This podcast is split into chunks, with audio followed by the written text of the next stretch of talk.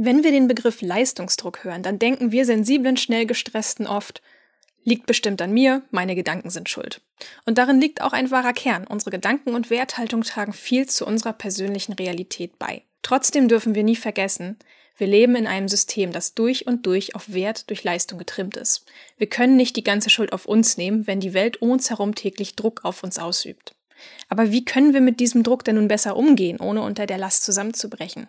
Darum geht es in den nächsten Minuten. Hi und herzlich willkommen beim Still und Stark Podcast. Ich bin Melina. Ich bin Timon. Und wir zeigen dir hier, wie du mit deiner authentischen Art begeisterst, überzeugst und nie wieder übersehen wirst.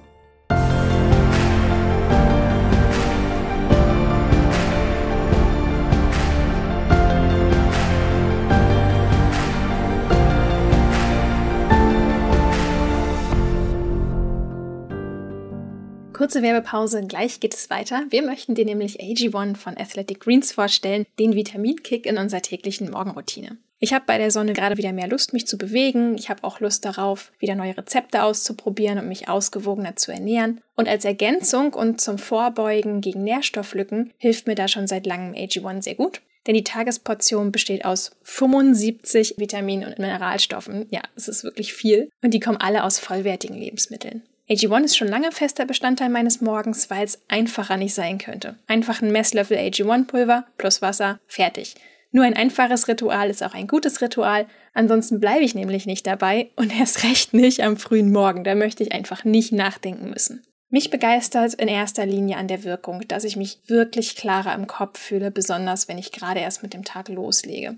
Die in A G eins enthaltenen Inhaltsstoffe, zum Beispiel Folat, Niacin, Pantothensäure, Vitamin B zwei, B zwölf, B sechs, das alles trägt zur Verringerung von Müdigkeit bei und das spüre ich auch bei mir selber. Du kannst natürlich die Wirkung von A G eins selbst testen. Wir empfehlen dir einfach mal mit einer Monatsration anzufangen und die Effekte am eigenen Körper zu beobachten. Es gibt eine sechzig Tage Geld-Zurück-Garantie, das heißt, dass du kein Risiko eingehen musst und du kannst dich einfach in Ruhe selbst überzeugen. Geh dazu auf athletic greens dot com slash still und stark. Mit diesem Link bekommst du eine Willkommensbox geschenkt, inklusive Aufbewahrungsdose und Shaker, plus einen Jahresvorrat an Vitamin D drei und fünf Travel Packs für unterwegs. Alles kostenlos zu deinem A G eins Abo dazu, deswegen hier noch einmal der Link athletic greens dot com slash still und stark, aber am einfachsten geht's, wenn du dich in unsere Shownotes klickst.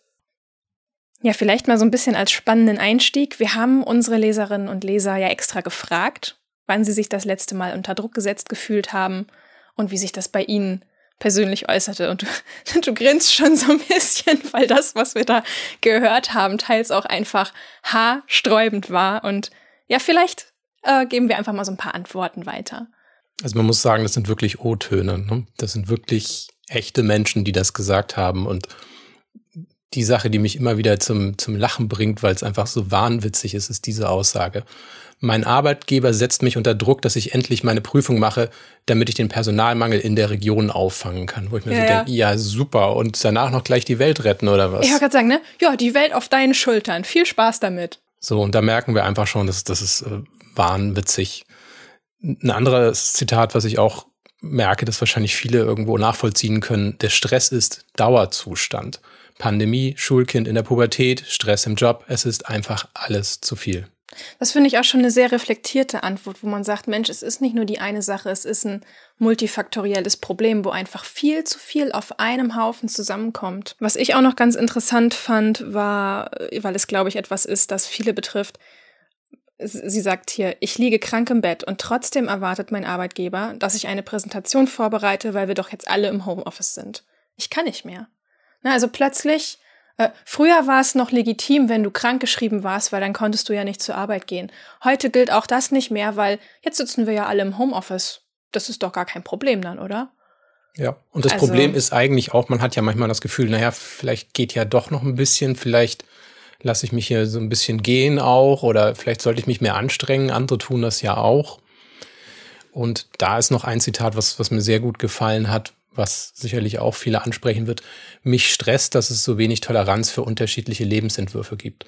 Bricht man aus, wird man ausgegrenzt und kritisiert. Und das ist, was ich oft sehe, ist halt eben auch eine Kritik, wenn man merkt, hey, derjenige möchte nicht fünf Tage die Woche acht Stunden arbeiten oder von mir aus achtunddreißig oder was auch immer. Jedenfalls diese Standardarbeitszeit. Man sagt, nee, ich möchte weniger arbeiten weil damit komme ich aus, oder wir arbeiten zu zweit, damit kommen wir aus. Warum darf ich das nicht? Warum hm. ist das so wenig akzeptiert? Ja, das wollte ich nämlich auch gerade fragen, wie definiert man den Ausbruch? Ne? Das muss ja gar nichts Großes sein. Es geht ja gar nicht um, um darum, dass man irgendwie sämtliche Kontakte zu allen Menschen abbricht und sagt, oh, ich lebe jetzt mein Leben ganz anders, ihr seid mir alle egal. Es geht ja wirklich um so kleine, minimale Entscheidungen, für die du schon schief angeschaut wirst. Mir geht es zum Beispiel auch häufig so, ja, in, in meiner Blase, ähm, im Online-Marketing wird ganz, ganz extrem mit, mit sechs- und siebenstelligen Zahlen durch die Gegend geworfen. Umsätze. Was man, ja, ja, Umsätze, genau, nicht Gewinne, Umsätze, das muss man ja auch nochmal sagen. Aber egal, jedenfalls, das übt auch so einen Druck aus, wo du irgendwie so denkst, ja, okay, ähm, ist das jetzt hier irgendwie das definierte Ziel für alle, die in der Online-Marketing- und Coaching-Szene aktiv sind, oder was soll das hier? Weil wenn ich über mich nachdenke, denke ich mir so, nee, das, das brauche ich nicht. Ich bin eigentlich glücklich und zufrieden, wenn ich mir meinen Lebensunterhalt verdienen kann und meine Ruhe habe, auch mal weniger zu tun, als dieses Ziel zu haben, oh Mann, ich brauche jetzt aber zehn Angestellte und muss das hier immer, immer, immer größer aufziehen, bis ich hier eins der größten deutschen Coaching-Businesses ähm, gestartet habe. Das ist, dieser Druck ist schon so ein bisschen vorhanden, wenn man beobachtet, was andere in der Blase machen. Aber es ist überhaupt nicht meine Welt. Genau, und das ist eben so ein Punkt, wo man merkt, okay, es entsteht Druck von außen, es entsteht aber auch eben Druck von innen, wenn man selber eben das Gefühl hat, man muss das irgendwie schaffen. Und es ist, glaube ich, ganz, ganz schwer, da irgendwie auch rauszukommen, weil das Problem, was, was ich auch die Tage wieder erlebt habe, ist, in dem Moment, wo Stress da ist, fängt man ja an, nicht mehr klar denken zu können. Mhm. Und dann hat man nicht die Ruhe, um vernünftig Sachen zu durchdenken, zu Ende zu denken, sagt, ist das jetzt wirklich nötig? Woher kommt der Druck überhaupt? Mache ich mir den Druck? Warum empfinde ich so? Sondern es bleibt einfach nur dieses dumpfe Gefühl, es ist alles zu viel, ich komme nicht mehr mit klar, ich weiß nicht, wie ich damit umgehen soll. Einfach weitermachen, wird schon werden. Und wir haben das ja gerade festgestellt, das kann eben auch einfach chronisch werden, wo man sagt, das ist nicht nur mal für zwei Wochen, wird es ein bisschen hektisch, sondern es ist für viele einfach der gefühlte Dauerzustand. Ja, genau. Das Problem, was dabei als erstes verloren geht, ist dieser Moment des Innehaltens, ne?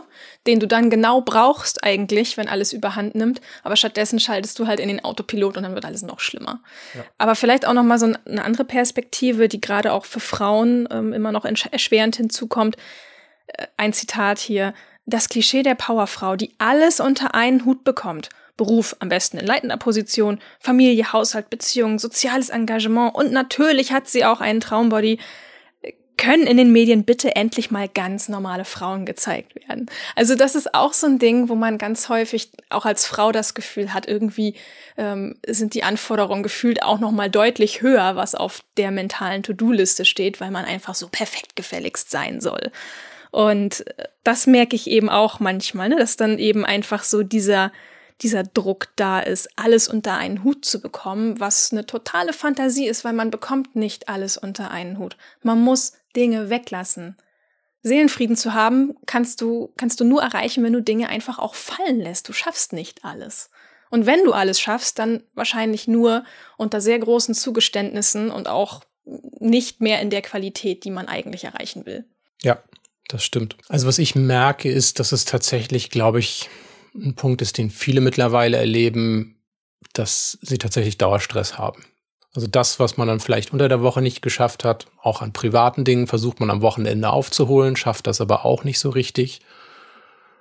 Und das ist halt einfach so ein Zustand, wo man merkt, es, es wird körperlich, es ver, verselbstständigt sich, dass man dann irgendwo einfach nur noch Rückenschmerzen hat, ständig Kopfschmerzen, einen nebligen Kopf, wie auch immer sich das äußert. Also man merkt einfach, man kommt da nicht mehr raus. Und was ich beobachte in Gesprächen mit anderen ist, dass die Aussage oft ist oder die Annahme, die stille Annahme ist, naja, irgendwann wird's mal wieder wie früher. Irgendwann bin ich wieder auf dem Stand wie vor fünf Jahren, als dies oder jenes noch nicht war. Und das ist natürlich erstmal so eine Annahme, die, die natürlich ist. Man sagt, ja, irgendwann komme ich da wieder hin. Aber meine Erfahrung ist meistens, du kommst da nicht wieder hin. Die Umstände haben sich verändert und die wesentlich wichtigere Fähigkeit ist doch, das zu akzeptieren und sich dann zu überlegen, ja, wie gehe ich damit um? Das mag sein, dass ich meine Ansprüche umstellen muss, das mag aber auch sein, dass ich einfach sage, ich mache das nicht mehr mit. Ja, Ja, ja, Mut, mutige Entscheidung. Ich glaube, da spielt ganz, ganz viel Mut eine Rolle da. Das ist ja auch wieder ein Ausbruch, wo wir gesagt haben, ne, das ist wieder so ein Ausbruch aus einem System, das eigentlich was anderes von dir verlangt.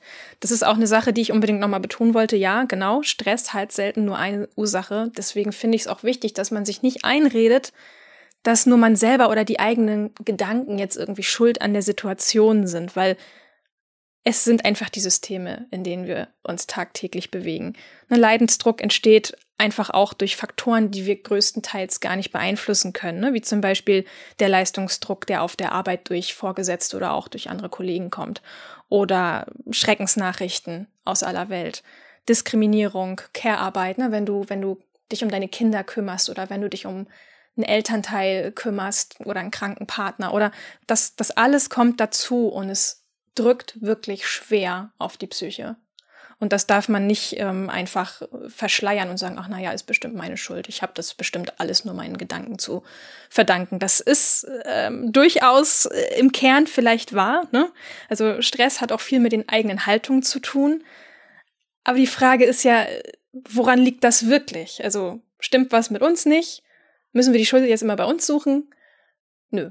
Also es sind ja zwei große Bereiche, Familie und Beruf. Und das beides ist eben so, wenn man sagt Beruf, da hängt ja irgendwie meine Existenz dran. Wenn ich jetzt hier irgendwie mich querstelle, dann verliere ich vielleicht meinen Job, dann wird alles noch schlimmer. Und Familie ist natürlich klar, wo man sagt, da hängt das Herz dann dran und sagst, nee, ich kann ja nicht dafür verantwortlich sein, dass es meiner Familie jetzt schlecht geht, weil ich dies oder jenes nicht mehr machen kann, machen möchte. Das sind beides Bereiche, wo man irgendwie das Gefühl hat, da ist null Verhandlungsspielraum, dass sich irgendwas verändern kann. Und diese Auswegslosigkeit ist, denke ich, das, was nachher einen auch dahin bringt, dass man sagt, irgendwann gibt man auf, landet im Burnout, weil man das Gefühl hat, nicht mehr irgendwie weiter zu können. Also von daher ist das, Stress hat echt enorme Auswirkungen, aber das Wichtigste, was ich eben mitgenommen habe bis jetzt aus dem ganzen Gespräch, ist wirklich dieser Gedanke, Stress vernebelt den Kopf. Mhm. Ich kann nicht mehr klar nachdenken. Und das ist einfach eine wichtige Realisation. Es ist nicht, es ist eine Realität, was mich da beeinflusst, aber einfach auch zu wissen, nee, Moment mal, ich bin, ich bin benebelt. Das ist, ich kann jetzt nicht klar nachdenken und ich werde keine gute Entscheidung treffen. Ich muss jetzt hier einfach mal raus aus diesem Hamsterrad, um mal einen klaren Schnitt zu finden oder auch nochmal für mich neu zu verhandeln, wozu ich bereit bin und wozu ich nicht bereit mhm. bin. Das stimmt. Aber um auch nochmal darauf zurückzukommen hier, was, was stimmt mit mir nicht? Also ich bin ja halt ein bisschen sensibler, ich bin besonders schnell gestresst. Okay, das ist ja auch, ne, gibt diesen Typus Mensch. Aber wie weitreichend das wirklich ist und dass es uns als Gesellschaft kollektiv so geht, das hast du ja auch so ein bisschen recherchiert im Rahmen unseres Buches, ne? Du hattest da ein paar Statistiken zu dem Thema ausgegraben, wie weitreichend das eigentlich ist und dass es sogar schon bei den Jüngsten anfängt. Ja, das sind insofern sehr wichtige Statistiken, weil es einem aufzeigt, dass wir von Kindesbeinen an diesen Stress empfinden. Also dass es nicht nur mir und dir so geht und der Rest der Welt hat das nie mitgekriegt, sondern das ist eine Forsa-Umfrage von zwanzig zwanzig.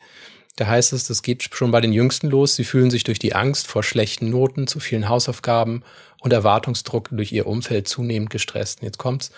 dreiundsiebzig Prozent der Schülerinnen geben an, sehr hohe Erwartungen an sich selbst zu haben. Bei den Jungen sind es vierundfünfzig Prozent. Also das ist so eine massive Zahl, wo man sagt, das ist Anspruch an sich selbst in so jungen Jahren. Wo man sagt, eigentlich sollte man sich ein bisschen freier fühlen, wäre zumindest schön. Und es ist nicht der Fall. Und es ist statistisch einfach so, wo man sagt, okay, das trifft zu viele und es trifft statistisch auch einfach zu. So, und das, wie es dann weitergeht, ist eigentlich logisch. Ich glaube, das wissen wir alle, aber ich finde es immer sehr wichtig, auch zu validieren, ist das eben auch eine eine allgemeine Realität und das setzt sich im Erwachsenenalter fort. Wir haben hier eine Umfrage unter über zweitausend Personen ab achtzehn Jahren.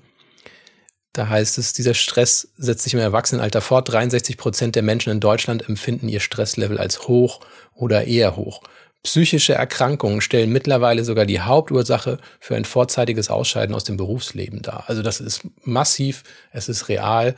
Und das Interessante ist, es ist eben von der Swiss Life diese Umfrage gewesen. Deswegen auch nochmal dieser Fokus, wo du sagst, Moment mal, wir merken, das hat auch Auswirkungen darauf, dass die Leute nicht mal ihr Berufsleben bis zu also man normalen Rente fortsetzen können. Sie kommen mit dem Stress nicht mehr klar. Und das belegt ja auch einfach, das ist ein Systemproblem. Und warum? Also das würde ich gerne mal kurz aufdröseln, weil es ja einfach so ist, na klar, also es sind irgendwie schon die eigenen Gedanken, ne, wenn da dieser Antrieb durchkommt, ich leiste nicht genug, ich fühle mich schlecht, weil ich das Gefühl habe, noch nicht genug zu ta- getan zu haben. Aber woher kommen diese Werthaltungen? Na klar, aus unseren Familien, aus unseren Umfeldern.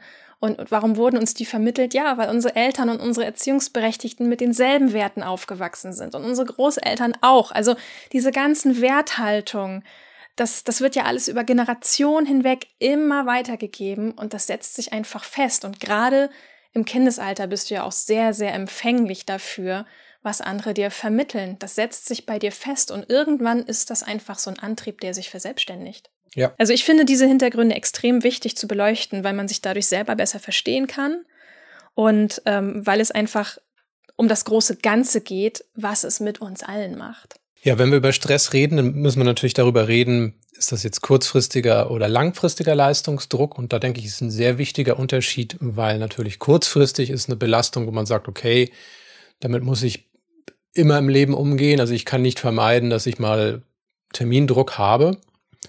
Wenn man damit nicht umgehen kann, ist es ein ganz anderes Problem. Aber was wir eben gerade hier feststellen, ist dieser chronische Leistungsdruck, der eigentlich permanent da ist, über Jahre da ist, vielleicht sogar über das ganze Berufsleben da ist. Und da wird es wirklich gefährlich, weil kurze Anspannungen sind normal, aber wenn es chronisch wird, dann kann der Körper damit nicht mehr umgehen. Und das führt eben auch, wie wir das ja schon in der Statistik gesehen haben, dazu, dass man vielleicht sogar direkt aus dem Arbeitsleben ausfällt. Also das ist einfach inakzeptabel, da jetzt einfach weiterzumachen in solchen Situationen. Genau. Nur die Frage ist jetzt natürlich, wenn wir in so einem System voller Leistungsdruck leben und wir können uns ja nicht einfach davon freimachen, es ist um uns herum, was hilft denn? Was hilft wirklich, unter dieser Last nicht zusammenzubrechen? Also der erste Punkt ist natürlich, Selbstakzeptanz zu lernen. Das ist nur ein Schritt, aber es ist der erste, wo man anfangen kann, sagt, okay, das fängt bei mir an, weil oft ist es nämlich so, dass unausgesprochene Erwartungen, Erwartungen an mich selber dazu führen, dass ich zusätzlichen Druck habe. Sprich, dass wenn ich in den Feierabend gehe, ich nicht das Gefühl habe, hey, heute war ein guter Tag, sondern das war zu wenig, ich muss was aufholen, ich komme nicht hinterher, das muss schneller gehen. Und da muss man ansetzen, da kannst du vielleicht auch ein bisschen was... Ja, genau. Meine Beobachtung dabei ist vor allen Dingen auch, da ist ganz oft viel Perfektionismus im Spiel. Und dann wird es wirklich gefährlich für, mit dem Leistungsdruck, weil das Problem ist ja einfach, ich fühle mich dann nur gut und wertvoll, wenn ich viel gemacht habe. So. Und das kann zum Beispiel sein, dass am Ende des Tages der Stapel Papier weggearbeitet wurde, die Aufträge sind vom Tisch verschwunden, ich habe alle Punkte meiner To-Do-Liste geschafft oder alle Leute um mich herum sind happy und applaudieren mir, dass ich alles geschafft habe. Es ist ja irgendwie immer so diese, diese Hoffnung, wenn ich das alles hinbekommen habe, dann genüge ich, dann bin ich gut genug. Und das ist schlimm, weil ich ja dann quasi diesen Stress brauche, um mich gut zu fühlen. Also ich tue ja dann immer mehr, in der Hoffnung, dann endlich gut genug zu sein, was ich natürlich oft nicht schaffen kann, weil am Ende des Tages bin ich auch nur ein Mensch und ich mache genau die gleichen Fehler, die jeder andere auch macht. Aber bei mir ist halt diese Kopplung da, Mist, ich fühle mich nur dann wertvoll, wenn ich das alles geschafft habe. Also das ist ganz, ganz toxische Verbindung zwischen Wert und Leistung. Und da kann die Lösung also nur sein, Selbstakzeptanz, also es ist wichtig, daran zu arbeiten, nett zu sich selbst zu sein, sich Fehler zuzugestehen, nicht alles schaffen zu müssen, um Hilfe bitten zu dürfen und auch realistischere Ziele zu definieren, die wirklich auch zu den Möglichkeiten passen und nicht irgendwelche überhöhten Ansprüche widerspiegeln. Und das ist natürlich erstmal ein Klopper, wo man sagt, okay, so also Selbstakzeptanz lernen, das ist jetzt natürlich kein S O S-Hack. Das ist eine Lebensaufgabe. Jetzt muss ich aber nochmal festhalten, mit Selbstakzeptanz meinst du, dass du feststellst oder man für sich selber feststellt, hey, ich kann nicht einem fiktiven Ideal genügen. Ich werde immer drunter liegen unter dem, was ich mir selber als Ideal gesetzt habe. Oder wie meinst du das? Ich jag ja in dem Moment einem Ideal nach, wo ich die Hoffnung habe, diese Genugtuung von außen zu bekommen. Ich, ich bekomme diese Akzeptanz oder diese, diese Bestätigung von außen in dem Moment, wo ich das Gefühl habe, ich habe jetzt genug getan oder so. Manchmal kommt die, manchmal nicht, aber ich muss ja trotzdem für mich definieren, was ist ein gesunder Anspruch und wann ist hier wirklich gut genug. Ja, Das heißt, du würdest aber auch sagen, hey, ich nehme Lob erst an, in dem Moment, wo ich selber das Gefühl habe, dass es verdient war. Wenn jemand anders mich lobt, für was, wo ich sage, nee, das ist aber nicht ausreichend, dann ist das Lob nichts wert. Sehr wichtiger und sehr guter Punkt. Das passiert total oft, werden sich viele wahrscheinlich auch selber wiedererkennen. Kann man Lob gut annehmen, ne? Genau. Jemand von außen sagt wirklich, Mensch, das, das ist toll gewesen, sei stolz auf dich oder ich bin stolz auf dich und du lehnst das total ab, weil das passt gar nicht zu deinem internen Konzept. Ja, okay, verstehe. Gut, das ist natürlich ein wichtiger Punkt, weil ansonsten hilft es ja nichts, dass man sogar Feedback von außen bekommt und sagt, hey, das läuft im Großen und Ganzen gut mit dir. Es ist mir ja völlig egal in dem Moment, wo ich nicht akzeptiere, dass ich gut genug bin und dass die Außenwelt für mich nicht zählt. Genau, also das ist so ein Punkt, wo man sagt, Mensch, Selbstfürsorge und Selbstakzeptanz, das ist natürlich eine Lebensaufgabe, das immer wieder zu lernen. Da müssen wir jetzt vielleicht einfach mal beim zweiten Punkt ein bisschen konkreter werden. Wie definieren wir denn, wann gut genug ist? Ja, das staffelt sich so ein bisschen. Eine wichtige Frage, die ich mir gerne stelle und wo man auch eben einfach mal innehalten muss. Hast du dir bewusst gemacht, welche Folgen deine Entscheidung für deine Energie und dein Wohlbefinden hat? Also, dass man nicht immer nur nach außen hinguckt, sondern sagst, wenn ich diese Maßstäbe ständig habe, was macht das mit mir? Was macht das mit meinem Wohlbefinden? Weil etwas, was ich gerne mag, kann mich schnell davon ablenken, dass ich eigentlich merke, dass es mir nicht gut geht. Das, das nehme ich nicht mehr wahr. Ich sage, ah, das ist ja, der, ich komme in diesem Job endlich an das Ziel und dann habe ich diese Rolle oder diese Stelle und dann wird es mir gut gehen. Und das ist ja einfach nicht wahr. In dem Moment, wo ich mein Gut genug nie haben werde, werde ich, wenn ich dort angekommen bin, wird es wieder nicht gut genug sein. Das Ziel verschiebt sich laufend. Und das ist wirklich, wo man sich überlegen muss, okay, worum geht es eigentlich? Und wenn ich nie das Gefühl von Wohlbefinden habe oder immer das Gefühl habe, erschöpft zu sein, dann mache ich entweder zu viel oder ich habe nicht klar festgelegt, wann ein guter Zeitpunkt ist, Schluss zu machen oder Dinge einfach als gut genug zu betrachten. Ja, genau. Und da ist dann halt immer wieder die Frage, ich, ich stehe ja nicht morgens auf und weiß sofort, ah, okay, das ist mein Gut genug. Ich muss wirklich in jeder Situation immer wieder neu bewerten, wo ich gerade stehe und was ich gerade kann. Ich gebe mein Bestes und das ist gut genug. Also mein Bestes zu geben bedeutet nicht, dass ich meine Grenzen komplett ignoriere, sondern dass ich validiere, was kann ich heute für den Tag und, und was ist hier entscheidend fürs Endergebnis und was nicht. Vielleicht kannst du mal so ein paar Beispiele aus dem Alltag nennen, wo man sagen kann, hey, definiere ich so ein Verhalten als gut genug? Genau, also die, die Sache ist ja die, man muss sich auch selber die Erlaubnis geben, sich mit der Entscheidung gut zu fühlen. Vielleicht mal so ein ganz banales Beispiel. Manchmal hat es schon einen maximalen Effekt, wenn du sagst, also du räumst einfach nur das dreckige Geschirr mal in den Geschirrspüler rein und zack, sieht die Küche wieder ordentlich aus. Also es muss jetzt nicht die Tiefenreinigung sein der ganzen Bude, um wieder das Gefühl zu bekommen, ähm, dass es wieder in Ordnung aussieht. Oder auch ein anderes Beispiel, ähm, Familien mit Kindern. Ich, ich muss mich nicht dafür zerhacken, dass ich mal ein Fertiggericht auf den Tisch gebracht habe, dass ich nicht immer super gesund kochen kann für alle, wenn ich gerade gestresst bin oder einfach nicht mehr kann. Und das klingt so banal, aber es ist ja oft einfach der Punkt, wo man sagt, ähm, ja, ich habe das jetzt so gemacht, aber ich fühle mich schlecht deswegen.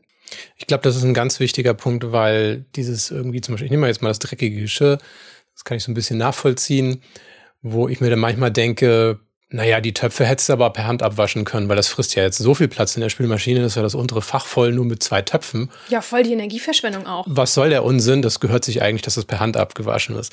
Und dann ist es mich nicht so, wo man sagt, ja, das war jetzt gut genug oder das war richtig, sondern, naja, das war nicht gut genug, aber das war jetzt, was ich machen musste, um irgendwie vorwärts zu kommen. Aber schön ist das nicht.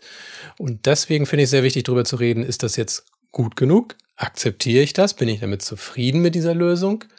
Weil ich weiß, dass das zu einem normalen Leben dazugehört und das eine gute Lösung ist für so eine Situation. Gleiches mit Kindern, Ernährung. Habe ich dann das schlechte Gefühl und sage, ja, jetzt habe ich aber heute nicht das Optimum gemacht und letzte Woche habe ich auch nicht das Optimum gemacht. Und das ist aber eben der Punkt. Ich sage, wie fühle ich mich mit dieser Entscheidung? Ist noch weitaus bedeutender als, naja, jetzt bin ich einen Schritt vorwärts gekommen, aber so hätte es nicht sein sollen. Genau. Oder noch ein anderes Beispiel aus meiner Erfahrung sind zum Beispiel Beziehungen. Ich hab, wie oft habe ich das Gefühl, dass ich mich bei anderen melden müsste oder dass ich irgendwie die Feedbackschleife aufrechterhalten müsste, dass ich mal nachfragen müsste. Weil es gibt so Kandidaten, da weiß ich einfach aus Erfahrung und von Bauchgefühl, die würden wollen, dass ich mich öfter melde. die würden gerne mehr unternehmen, wollen mehr dies, mehr jenes. Und die haben auch manchmal so diese Angewohnheit, das einem dann zu vermitteln, zu sagen, ach, dich gibt's auch noch. Wo man sofort merkt, diese unausgesprochene Erwartung, ach, hast dich nicht genug bei mir gemeldet. Und da merke ich immer wieder, dass ich mich daran erinnern sollte, hey, weißt du was, das ist aber nicht ganz alleine meine Verantwortung hier, sondern wenn sich die andere Person mehr wünscht, ist es ihre Verantwortung, auch selber mal die Initiative zu ergreifen. Also ich muss für mich definieren, was ich gerade kann, was mein Gut genug ist, auch bei Familie, Freunden, Bekannten, und das nicht alles mir anzulasten, wodurch andere Menschen auch Verantwortung für diese Beziehung mittragen. Ja, auch ein ganz wichtiger Punkt. Sehr schön, ja. Ich nehme mal ein Beispiel aus dem Beruf, weil das sicherlich für einige auch relevant ist, mal so ein bisschen zu definieren. Wir haben ja festgestellt, das ist ja meistens so Familie, Berufsleben, so die zwei großen Felder. Im Berufsleben ist es auch oft so, wo man manchmal einfach das Gefühl hat, hey, ist das gut genug? Und sehr oft passiert das, wenn man vor Menschen sprechen muss, Präsentationen hält. Und das ist so ein Punkt, der mich total aufregt, weil wir schon in der Schule beigebracht kriegen, wie wir mit PowerPoint umgehen und wie man Präsentationen zu halten hat. Und ich halte das für den größten Unfug aller Zeiten. Stattdessen wäre es wirklich gut genug, wenn man lernt, anhand von drei Stichpunkten fünf Minuten frei reden zu können. Da, denke ich, ist ein wesentlicher Faktor, wo man auch merkt, naja, es gibt dieses eine Extrem, wo du sagst, ich mache PowerPoint auf, ich mache die Präsentationssoftware auf und dann fange ich an zu schleifen, zu schleifen, zu schleifen. Und ich weiß, das kann Tage dauern. Ich denke, vielen, die so etwas machen beruflich, denen geht das genauso, wie sie sagen, oh weia, wie sehe ich denn aus, wenn meine Präsentation nicht geschliffen aussieht? Und eigentlich verbaut das die Chance für echte Gespräche. Anstatt einfach mal reinzugehen und zu sagen, okay, ich rede mal kurz darüber, was ich sagen wollte. Aber das Wichtigste ist mir das Gespräch, dass wir hier in einen Dialog kommen. Weil das ist die Zeit, die wirklich wichtig ist. Anstatt, dass man irgendwie anderen Leuten nur irgendwelche eigenen Gedanken in die Ohren pustet. Und die wollen eigentlich reden und gehört und verstanden werden. Da ist es aber wirklich, wo man merkt, dass dieses Spektrum zu, ich mache gar nichts, das ist sogar besser, als überhaupt was anzufangen. Weil in dem Moment, wo ich es angefangen habe, sage ich natürlich, das sieht nicht gut genug aus und dann muss ich weitermachen und die ganzen Konsequenzen davon. Und das ist manchmal so ein Spruch, den habe ich schon als Kind gelernt. Er sagt, wer A sagt, muss nicht B sagen, sondern er kann auch erkennen, dass A falsch ist. Und das ist so ein Thema, wo ich im Beruf merke, es ist gut genug, wenn du im Thema drin bist, du musst es aber nicht Folie für Folie aufdröseln. Mm, auch ein gutes Beispiel, ja. Damit hast du ja auch ganz viel gerade in deinem Projekt zu tun. Aber auch noch so ein Beispiel, das mir jetzt einfiel zum Stichwort, wann ist das gut genug? Das war jetzt gerade bei der Manuskriptabgabe zu unserem neuen Buch so. Da habe ich im ersten Schritt, es gibt ja viele Korrekturläufe, ne? Aber zur Manuskriptabgabe habe ich tatsächlich erstmal ein Dokument abgegeben, wo noch leere Seiten drin waren, wo gar nicht alle Texte geschrieben waren, wo einfach nur ein Platzhalter stand, Text folgt, wo nicht mehr als eine Überschrift vorhanden war. Und das ist mir unglaublich schwer gefallen. Also ich bin wirklich eigentlich so von der Sorte Mensch, die sich zurückzieht, werkelt, werkelt, werkelt und irgendwann, wenn sie das Gefühl hat, bei hundert Prozent zu sein, dann geht sie vielleicht mal raus und überlegt sich, ob sie auch Feedback dazu holt. Was total falsch ist, weil ich mir damit sämtliche Chancen verbaue, ähm, auch mal Hilfe anzunehmen oder eine Dinge, eine Sache zu Ende zu entwickeln gemeinsam, wo ich vorher vielleicht total lange gegen eine Wand laufe und einfach mal nur einen Impuls von außen gebrauchen könnte. Aber gut, das ist auch nochmal wieder ein ganz anderes Thema. Jedenfalls, das haben wir dann eben früher abgegeben, um überhaupt erstmal kurz einen, einen Stopp zu machen und zu hören, hey, was denkt unsere Lektorin darüber? Wie können wir weitermachen?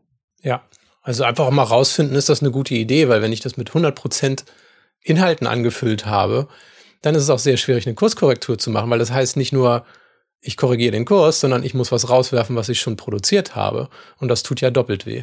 Genau, richtig. Vielleicht auch nochmal eine andere Idee, was man ja auch mal machen kann, Ähm, je nachdem, wie man sich so seine Woche oder seine Tage plant. Ich mache mir zum Beispiel auch gerne mal hin und wieder eine Not-to-do-Liste. Also, ne, wir, wir legen uns alle To-do-Listen an. Das Gleiche kann man ja auch mal mit Dingen machen, die man nicht tun möchte. Und da schreibe ich mir dann einfach auf, welche Aufgaben, Projekte oder Einladungen ich einfach mal bewusst ablehnen möchte. Und dann stellt sich natürlich die nächste Frage, ja, wie sagt man denn Nein zu de- Dingen? Da fühlt man sich ja auch häufig schlecht bei. Und da finde ich, ist das Einfachste, sich einfach die Termine wirklich selber in den Kalender einzutragen. Hier, da ist jetzt ein Slot, da mache ich nichts. Den habe ich einfach für mich geblockt. Das ist ein Termin für mich persönlich, wo ich einfach mal nichts mache oder etwas für mich. Und in dem Moment, wo dann eine Anfrage von außen kommt, kann ich ja ohne schlechtes Gewissen einfach sagen, hey, da habe ich einen Termin, ich kann nicht. Ja, und das hat eine große Macht, weil es einfach Grenzen setzt. dass man sagt, da hört es auf, man fängt nicht an, irgendwas hinterherzuhängen und sagt, nö, das ist die Grenze. In dem Moment, wo ich zeitliche Grenzen setze, sage ich ja auch, das muss gut genug sein, was ich in der Zeit schaffe, weil mehr Zeit gibt es nicht. Genau. Ein dritter Punkt, der mir auch immer ganz gut hilft, das sind ausgleichende Gedanken. Also ich versuche, mich dabei zu beobachten, wie ich in so stressigen Momenten mit mir rede. Das ist oftmals nicht so freundlich, wie es sein könnte. Und deswegen ist es wichtig, sich für solche stressigen Momente vielleicht auch ein paar ausgleichende Gedanken zurechtzulegen. Also für mich sind das zum Beispiel Sätze wie, wenn ich das nicht rechtzeitig schaffe, dann geht die Welt nicht unter. Ich darf mir Hilfe holen, wenn ich überfordert bin. Das bedeutet nicht, dass ich schwach bin. Oder auch so ein ganz wichtiger Satz, ich kann gar nicht immer wissen, was die anderen wirklich über mich denken und was die anderen wirklich von mir erwarten. Das ist nur meine Annahme. Es ist nicht immer real. Gerade den letzten Satz, den finde ich sehr, sehr wichtig. Ich kann gar nicht wissen, was die anderen wirklich über mich denken. Da habe ich auch eine schöne Frage zu, nämlich wer hat was gesagt und was genau? Weil oft ist es so, dass wir mit so einem losgelösten Gefühl rumlaufen und dann das, uns ungut fühlen, weil irgendjemand mal irgendwie die Stirn gerunzelt hat und wir das auf uns bezogen haben. So, und dann habe ich das Gefühl, oh, ich tue nicht genug. Und der sagt es nur nicht, weil er höflich sein will, will er mir nicht das Gefühl geben, dass ich nicht gut genug bin. Und damit laufe ich dann tagelang rum. War aber vielleicht so, dass der einfach nur irgendwas zum Mittag gegessen hat, was ihm nicht so bekommen ist. Aber weiß ich nicht. Und das ist so der Punkt, wo ich erstmal mich fragen muss, hat jemand wirklich konkret etwas gesagt? Oder versuche ich immer alles aus der Mimik rauszulesen, um ja nicht im Gespräch rauszufinden, dass das wirklich so ist. Und es gibt nichts Heilsameres, als einfach mal in einen Dialog zu treten, um zu gucken, wie derjenige sich fühlt in dem Moment, wo er wirklich mit mir im Dialog ist. Weil ansonsten weiß ich gar nicht, worauf sich seine Reaktionen beziehen. Aber das kostet halt eben auch Mut. Ich muss aber sagen, dass es sehr, sehr wichtig ist, weil gerade wenn man wenig Kontakt zu Leuten hat, nimmt man ja auch, also es ist nicht so, dass ich mir dann sage, naja, ich habe mit demjenigen nicht gesprochen, also weiß ich nicht, wie es ihm geht oder wie der zu mir steht, sondern ich fülle diese Lücke mit Fantasien über unsere Beziehung. Also die, diese Beziehung wird in Gedanken weitergeführt, aber mit, mit Seifenblasen, die ich mir ausdenke. Und je nachdem, wie ich emotional strukturiert bin, sind das dunkle Seifenblasen und dann mache ich, mach ich mir selber Angst oder Sorgen, unnötige Sorgen. Und deswegen finde ich diesen Satz sehr, sehr gut. Ich kann gar nicht wissen, was die anderen wirklich über mich denken. Es sei denn, ich habe mit ihnen gesprochen und das auch konkret gefragt. Ja, richtig, genau. Aber das ist nämlich auch etwas, was ich aus meiner Erfahrung oft so bemerke bei mir. Ähm, ich habe am meisten Angst vor den Dingen, die nicht gesagt wurden. Wenn jemand wirklich eine Sache direkt zu mir sagt, ist das manchmal für mich einfacher, weil dann kann ich ja direkt einordnen, ne? Ähm, das ist die Erwartung, das nicht oder so. Aber bei mir sind häufig diese Antennen so ausgefahren, dass ich mir darüber Gedanken mache, was könnte die andere Person von mir erwarten? Wie könnte sie das gemeint haben, um mich dann diesen imaginären Erwartungen anzupassen, statt bei mir zu bleiben und das auch einfach mal liegen zu lassen. Und ich muss dazu sagen, ähm, das ist schon eine Fähigkeit, wo man auch oft richtig mit seinen Vermutungen liegt, ne? Also es ist häufig so, dass ich ganz richtig vermute, was die andere Person vielleicht gerade von mir erwartet. Aber der Mut besteht darin, das einfach mal liegen zu lassen und zu sagen, okay, ich könnte mir vorstellen, was du vielleicht von mir erwartest, aber weißt du was, du hast es nicht laut ausgesprochen und deswegen muss ich mich nicht danach richten. Ja. Kann es geben, aber wie gesagt, ich merke auch oft genug, dass ich daneben liege und die Leute sehr mit sich befasst sind und mit sich selber auch Sorgen haben und ich nehme ihre Sorgen wahr, aber die Sorgen beziehen sich nicht auf das, was, was ich tue oder nicht tue. Aber das gilt für alle, ne? Kunden, Chef, äh, Familie, Freunde, im Kontakt bleiben, im Gespräch bleiben, Dinge ansprechen, die einen besorgen oder man sagt, hey, wie, wie empfindest du das? Bist du zufrieden? Und immer wieder daran denken, Gedanken sind keine Fakten. Gedanken sind keine Fakten, ja. So sieht's aus. Ja, was wollen wir heute aus diesem Gespräch mitnehmen? Ich glaube, einer der Kerngedanken für mich persönlich ist an dieser Stelle, sich daran zu erinnern, dass die Kunst des Weglassens keine Faulheit ist. Also, um da nochmal ganz deutlich zu werden, wir verlieren nicht unsere Fähigkeiten, unsere Kompetenzen oder vielleicht sogar unsere Exzellenz auf einem Gebiet, nur weil wir uns bewusst die Erlaubnis geben, auf Dinge zu verzichten. Das finde ich total wichtig, weil das ist eine häufige Angst, dieses, wenn ich weniger mache, werde ich schlechter. Dem ist nicht so. Es ist eine bewusste Entscheidung.